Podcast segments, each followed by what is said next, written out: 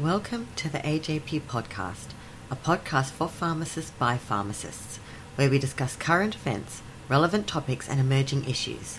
I am your host, Carlene McMaugh, and together with the AJP, I am bringing you the opinions and expertise of different pharmacists to discuss their views and insights on topics relevant to pharmacists.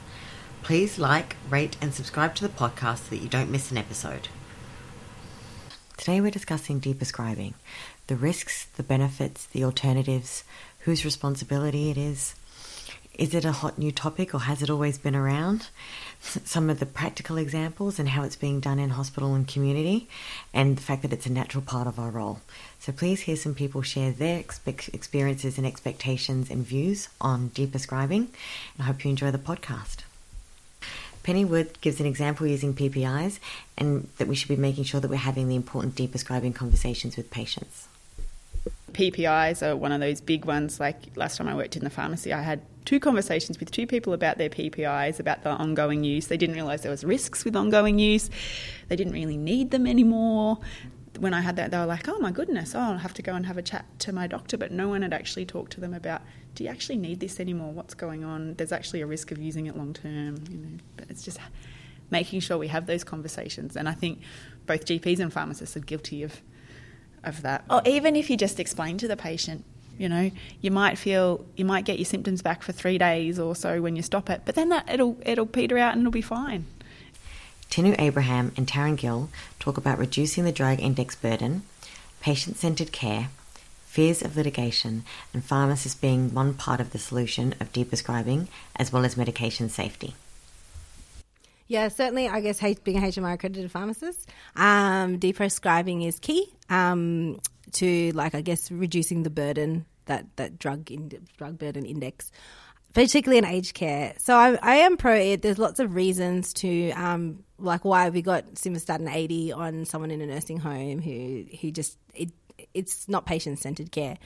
I remember when I was first accredited, though, there was a lot of things pharmacists being worried about litigation around like, what if I recommend deprescribing and, and Mrs. Smith has a stroke that next week. Well, I feel like Mrs. Smith was always going to have that stroke next week. Um, so yeah, I think it's it is a bit of a, um, a hot topic. But I have to wonder, do the doctors get as much CPD around deprescribing as we do? Because they're the ones that need to deprescribe. Right, yeah. we can recommend. So, I mean, it goes two ways. Like every hospital admission, one of my aged care facility patients comes home with like three new meds. Um, so yeah, I'm pro it. We need to do it more, but I think we're only one part of it because we're not actually the ones that can deprescribe. We can only recommend to deprescribe. Yeah, and in my practice, I guess doing um, we do sometimes simple drug use audits um, or evaluations, and we can recommend deprescribing there. I fortunate because I work with a GPs right there, and you can you've got more of a relationship to say, can you look into this, and we can work together to deprescribe as well. Um, resources like um, that um, like the Tasmania deprescribing and other resources have been quite useful as well. So it is, I think it's a good critical part, of, I guess, of medication safety and a good, um, yeah, a good, yeah, um, area of pharmacy that is now getting this much needed spotlight, I guess.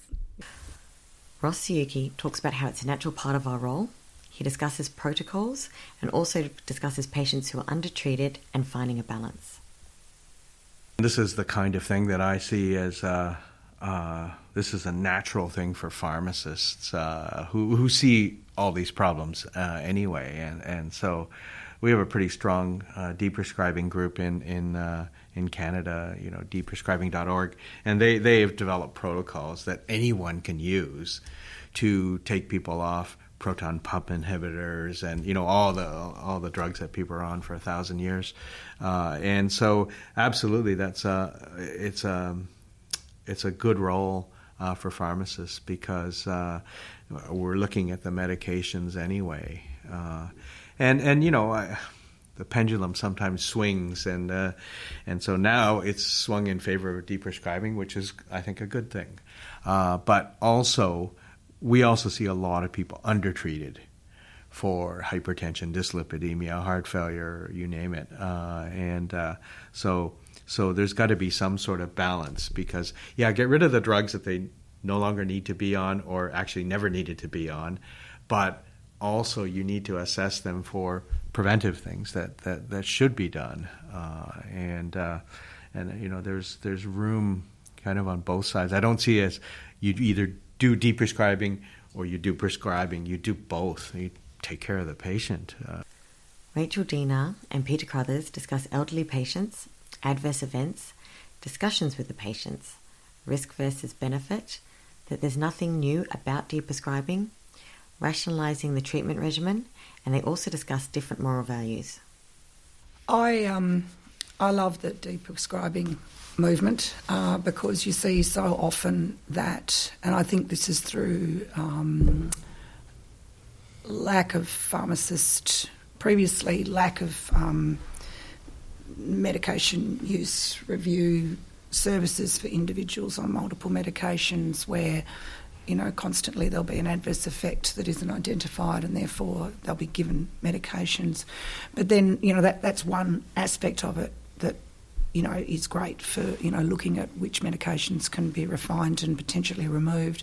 And then you've got the issue around um, ageing and, um, um, you know, geriatric pharmacy where, you know, if we're going to give someone, you know, a statin that'll help their life in, you know, 10 years and they're 85 and you know they possibly have a couple of years to live then you know we need to seriously look at what is to do with what maybe what um, physical symptoms are to do with medication the person's taking around their quality of life and just trialing you know trialing massive deprescribing um, which is something you know that is commonly looked at in you know nursing homes so and I've heard a, I've had a couple of cases where the patient just their energy, their mental um, ability, and everything massively improves. So, and I think that where possible, engaging with the actual patient around their desires to do that and, and their choice around it. But I, I, think it's certainly really, really important for us to be focusing on what medicines aren't needed or where risk versus benefit um, you know, should be considered around that. I, I, worry a little bit, Rachel, that it's not um, that it's a bit that it's a, too narrow a concept. It, there's nothing new about it at all. Um, you know, I got a story where I was working on an orthopaedic ward in 1978, and um, there was a patient there that was on about 16 medications, and as pharmacists, we were concerned that um, that you know so, some of the medications that the patient were on uh, was on um, were as a result of adverse effects from other medications, and and we had a we had a very gung ho orthopaedic registrar.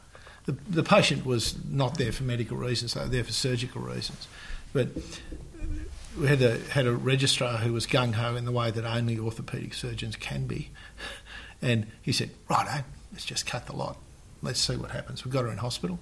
Let's see what happens." You know, and what had happened was the patient had congestive cardiac failure, and instead of being put on furosemide, they had been put on a thiazide, and the thiazide had precipitated um, gout and uh, diabetic problems, and it had just gone on and on and on. You know, so we were deep, and and, and deprescribing wasn't even new then the thing that concerns me a little bit is that every generation of early career pharmacists or every generation of pharmacists thinks that they're the first people to discover it. And they pursue it as an end in itself. And it's not. It's very, very important. It's very, it, it, it's, it's very, very important means to an end. But it isn't an end in itself. You know, it is not a valid therapeutic objective to say, let's deprescribe. It's a way in which you make the patient's um, medication more appropriate. It's the way in which you rationalise the regimen, but there are lots of other ways in which you rationalise the regimen. Um, you know, it might be using an ARB instead of an ACE, or, or you know, or, hundreds of you know different uh, examples of it. But I, I, I just think that by you know, giving it by capitalising the first letter, if you like, of deep of deprescribing and and putting it as a almost as a title, um, you know, on on uh, you know a, a, subject heading in it in its own. That just sort of bothers me a little bit, you know. And the same, it, it just seems, you know, unnecessarily unidimensional to me, and I think that I think that the prescribers are probably secretly having a little bit of a chuckle um, at us, you know, because they're saying, oh, you know, they're the pharmacy, you know, deprescribing, yeah, well, you know, we all get it, um, but you know, don't they realise there's more to it than that? That so that's my little sort of um, devil's advocate bit, I suppose. I, I um, yeah, it's important. It's self-evidently important, um, but you know we shouldn't teach it as a subject. We, we, we should have it as a tool in the kit. It should be we should be ever aware of of the um, possibility of polypharmacy and the, and, and the need to and not just polypharmacy, but just the need to minimise people's medications as they get older and whatever, you know. And the other thing is that people's moral values and, and their ethical values as, as clinicians uh, interfere with it all the time. You know, I've, I've got a very, very good um, visiting um, medical specialist who comes to our community. He's, he's, he's, he's basically a nephrologist, but he, but, but he, he he functions as effectively as an endocrinologist and sort of consultant physician, uh, like an old-fashioned consultant physician, and we're forever at him about deprescribing, but his personal moral values as a doctor just prevent him from doing it. You know, trying to get him, you know, to to cease the statin, you know, when the patient is in sort of end stage, is just a complete waste of time. Uh, it's um, which really sort of surprised me because you know I sort of thought everybody would be sort of um, you know have this sort of rational attitude that I've that I've got, but um, I, I, really important. But I just think that people get a little bit too caught up on it. Beautifully articulated. I was glued to that. Um, as you say, it's it's a component of our yeah. responsibility around yeah. optimising medicine use. Yeah and um, maximising um, quality of life. yeah. Yeah. Yeah. But let's but let's take, take the capital D off the front of it, and, and, and, and just just have it as a word in our vocabulary rather than a than a crusade, um, and and think of all the other things that surround it. That's a good message for young pharmacists. I know. See? Amanda Cross discusses that deprescribing is part of the prescribing continuum. She discusses the evidence to support it and the barriers to deprescribing. Whose responsibility is it? Well, yeah, I guess deprescribing is not a new topic, a new idea. It's it's always been part of the prescribing continuum where you start a medicine, you review how it's going, you change the dose, you change the medicine, or you stop it if it's not appropriate. Um, I guess the challenge comes when someone's been on that for a number of years, and the while there may be potential harm there, it's hard to hard to define, and it may not be the priority in terms of our time poor kind of world.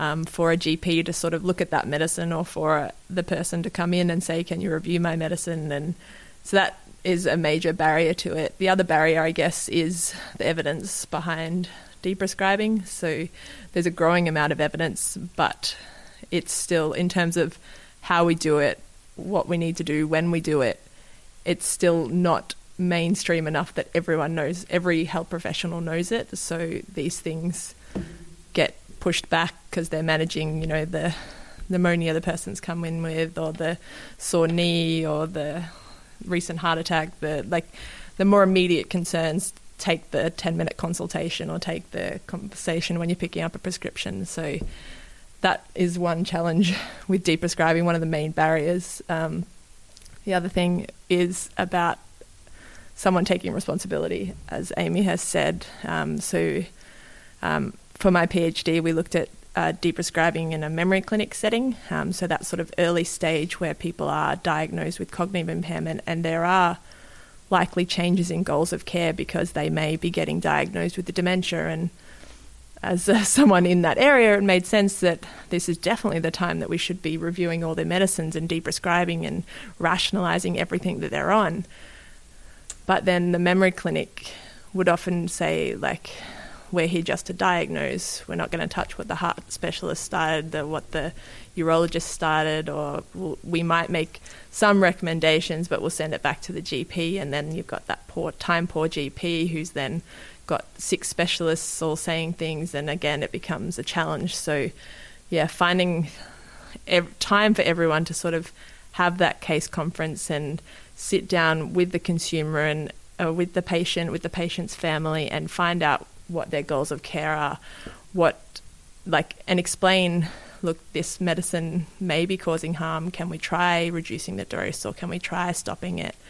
Um, because sometimes, particularly in the cognitive impairment space, stopping a medicine makes people think that you're giving up on them, that they're already one foot in the grave, and why, if you're stopping medicines, then you obviously don't care. So it can be a really challenging um, time to stop the medicines, but it just takes that. Um, you just need to step back and have that conversation and explain why we're looking at doing this. And the fact that it is a trial often helps. Like, say, look, we'll trial reducing this medicine and we'll trial an alternative medicine. It's not we're cutting you off it, um, can help so that, yeah, understanding the patient and understanding their goals and explaining it um, can help with the deprescribing as well. I find that's really correct, Amanda. I mean, I, a lot of my conversations during home medicine reviews with people about, you know, use their calcium as an example. You know, I'll say, you know, yes, you know, we used to recommend that everybody used calcium once they got women used calcium after they got to menopause, but now um, we've got new evidence, and that evidence suggests that we don't use it just as a preventative. And I find people are actually really accepting of that idea that evidence changes over time. So, what was recommended five years ago or ten years ago might not be the current recommendation. Um, so, I've found that that's a really important way of doing it, yeah. a really useful way. Amy Page shares on polypharmacy and using five or more medications and the consequences. She talks about symptomatic treatments being used for too long and also discusses who should be deprescribing and considering the patient goals. Many older Australians are living with multiple chronic diseases, so it's really fantastic that today we've got so many great medicines that reduce our risk of having a heart attack, stroke, fracture. Um, we've got amazing medicines that that help with symptoms if we've got reflux, headaches, nausea, um, pain. But unfortunately, sometimes some people end up using medicines for longer than they should, so they might be on them for 10 or 20 years without having them properly and thoroughly reviewed. So when they end up taking a lot of different medicines, particularly if it's five or more, which is the most common definition of polypharmacy, um, we know that there's an increased risk of harm. So some of those harms that we know that are associated, we don't know if they're caused by polypharmacy, but we know that they're associated with polypharmacy, are things like an increased risk of falls, fractures, hospital admissions, even premature death. Um, we don't actually know if polypharmacy is causing this, um, though we do have a few hints that it might be. Um, Sarah Hilmer's group up in Sydney did some research looking at mice with polypharmacy. So they gave five common medicines. I forget what they were, like statin, proton pump inhibitor, some couple of blood pressure ones or something, to a group, one group of mice, and not to the other group of mice. And then they put these mice through their paces because there's apparently a fr- mouse frailty index where you pop the mice through their paces so you know how long can they tread water in a bucket or hold onto a rope and all these sort of things like you know really fun things for a mouse. I mean, I'm sure they get a lot of pleasure out of it. Um, so the group that were given polypharmacy became more frail than those that were not given polypharmacy. And then once they withdrew the medicines, uh, the group that had the medicines withdrawn um, compared to those that continued, they kind of improved, but they never returned to their baseline function. So it becomes really important to make sure that we're actually not getting to the point where these problems are emerging. Um, there are some hints that age is potentially uh, an issue here too. So, looking at research on deprescribing in people under 65 that or polypharmacy that doesn't seem to we don't have that same evidence that the polypharmacy is causing the harm or that deprescribing is a good thing i mean obviously unnecessary medicines that don't have an indication blah blah blah should be stopped. I mean that's not part of the question. Um, but if you know just for trying to reduce polypharmacy but then for people over 65 and under 80 for deprescribing there seems to be this really golden opportunity where you might actually be able to improve outcomes more than once they hit 80. So, possibly by the time somebody's hit 80, some of the damage is already done from the use of too many medicines. So, we really need to be making sure we don't get to that problem instead of just waiting until the problem happens and then starting to fix it. And as you alluded to in your question, um, there's been some research again in Sydney by Lisa Kouladjian um, asking GPs and specialists and accredited pharmacists who should be deprescribing or, and what they thought about deprescribing. And they all said deprescribing great, everybody should be being deprescribed, but it's somebody else's responsibility. So the GPs said the specialist should be doing it, the specialist said the GPs should be doing it, and the accredited pharmacist said, well, I recommend it, and nobody does it.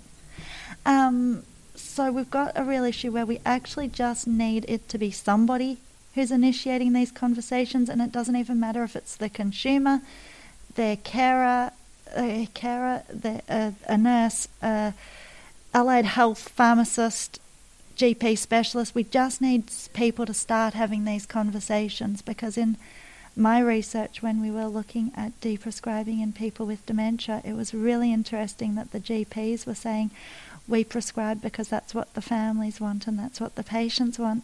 But the carers and the patients were saying, um, no, actually, we don't want that. Um, we're not having these conversations about what we want out of our medicines.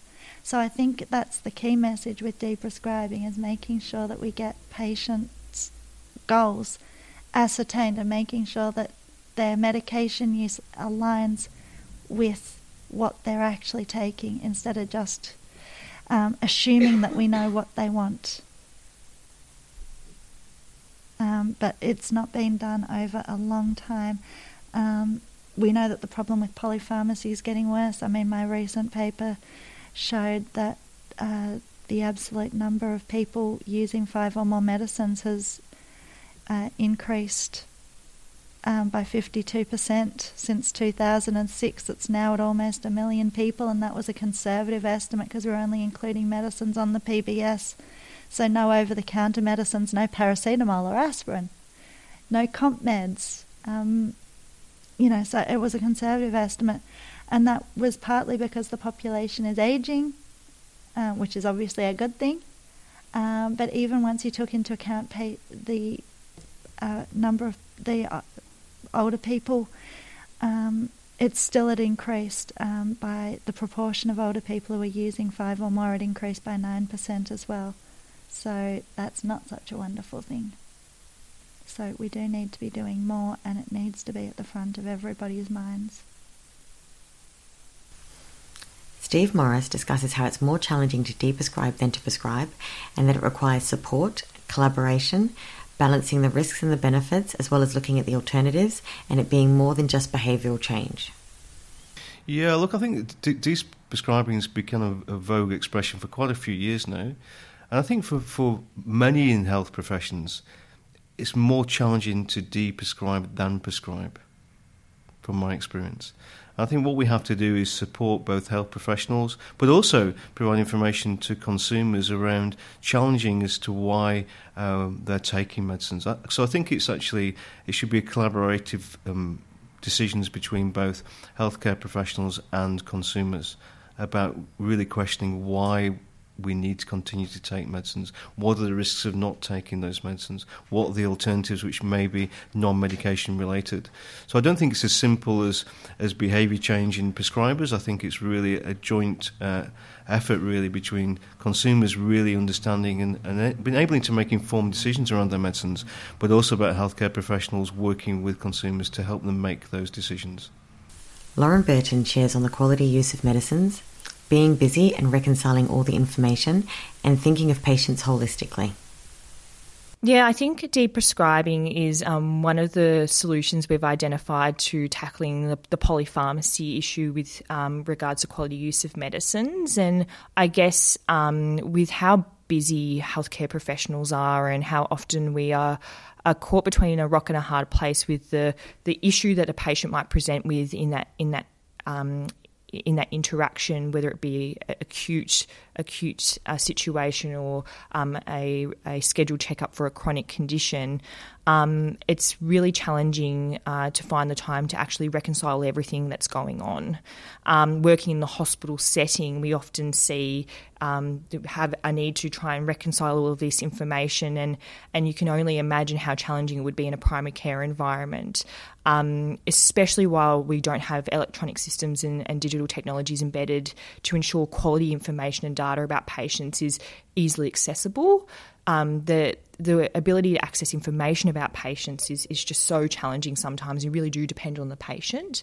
Um, are so many different elements of um, patient care at the moment. There's specialists, there's the GP, pharmacy, um, the list goes on, allied health. Um, so, you know, de- when it comes to deprescribing, um, it will be uh, it's a really important role for both um, medical practitioners and pharmacists to play, where we reconcile and consider the need for a medication moving forward, um, the impact of that taking that medication on a, a on a patient's um, well-being and thinking about the patient holistically, but also whether or not that medication is is um, required or not, um, and, and, whether or not you can reconcile that. So, de- deprescribing is going to play a critical role moving forward, and we really need to make sure that we allow within our health system um, our practitioners the thinking time to stop and, and, and, think about the medication picture and, and, and have a conversation about how, how, things should be going moving forward. Medication burden on patients is also a big deal. Um,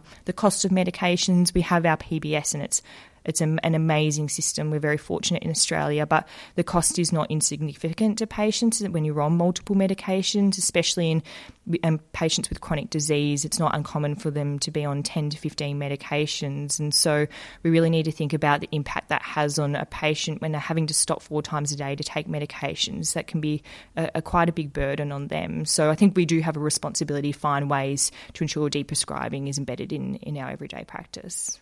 Diana Mills discusses her role in hospital regarding deprescribing, as well as vitamins and the importance of follow up. So, for myself, having worked in hospital pharmacy, a lot of my job was advising on deprescribing. You see a lot of elderly patients come in, you see a lot of polypharmacy, they've had a fall. Um, and part of my role was usually to go and do a medication review and advise where we could deprescribe, where we could um, reduce some of those medications that might be doing harm or having negative effects on the patient. Um, one of the things I found quite interesting in the hospital setting was that you get these elderly patients that come in on multiple medications, you start to deprescribe their anticholinergics and um, opioids and whatever else you can to try and make things better for them and then someone comes along and prescribes them five or six vitamins because they're a bit malnourished. Um, so then their medication count goes back up, perhaps with less um, less risky medications, but they're still putting a burden on the patient by having to take six or seven tablets. Um, so I found our role in deprescribing is really important and it doesn't just end with one review. You need to keep following up with the team, following up with that patient, trying to communicate with their GP if you can, or tran- at transition, try to speak to their community pharmacist and say, hey, I think these things still need to be reviewed. Um, can you have a look in a few days when they're meant to see their GP? Um, so pharmacists are very well placed with our drug knowledge to advise on those things, and I think that it's something that we should continue to do. There's so much fantastic research showing what we should be doing and that we do it well. So. Yeah, I agree. I think it's a um, a really important um, point that people are becoming more aware of and more interested in. Um, I'm personally quite interested in it. My current fourth year research project is all around um, deprescribing. But yeah, I just think the more people are aware that it's a role that pharmacists can play, the I guess the better. Where was I going with that? Sorry. Um, I guess just the awareness that we do play a role in that, and we're in the perfect position, as Diana said, to make the most impact on, especially the elderly, where they mo- affects predominantly. Hundred percent, something pharmacists should be champion, championing, championing um, within their space. If you're doing a medication review of any sort, that should be something we're thinking about. We hope you have enjoyed this episode of the AJP podcast. If you have any comments, questions, or suggestions about this episode, please visit the AJP forum at ajp.com.au and join the conversation. If you have any suggestions for future topics or would like to participate in the podcast, please send an email to ajppodcast at appco.com.au or follow us on Twitter at AJP Podcast.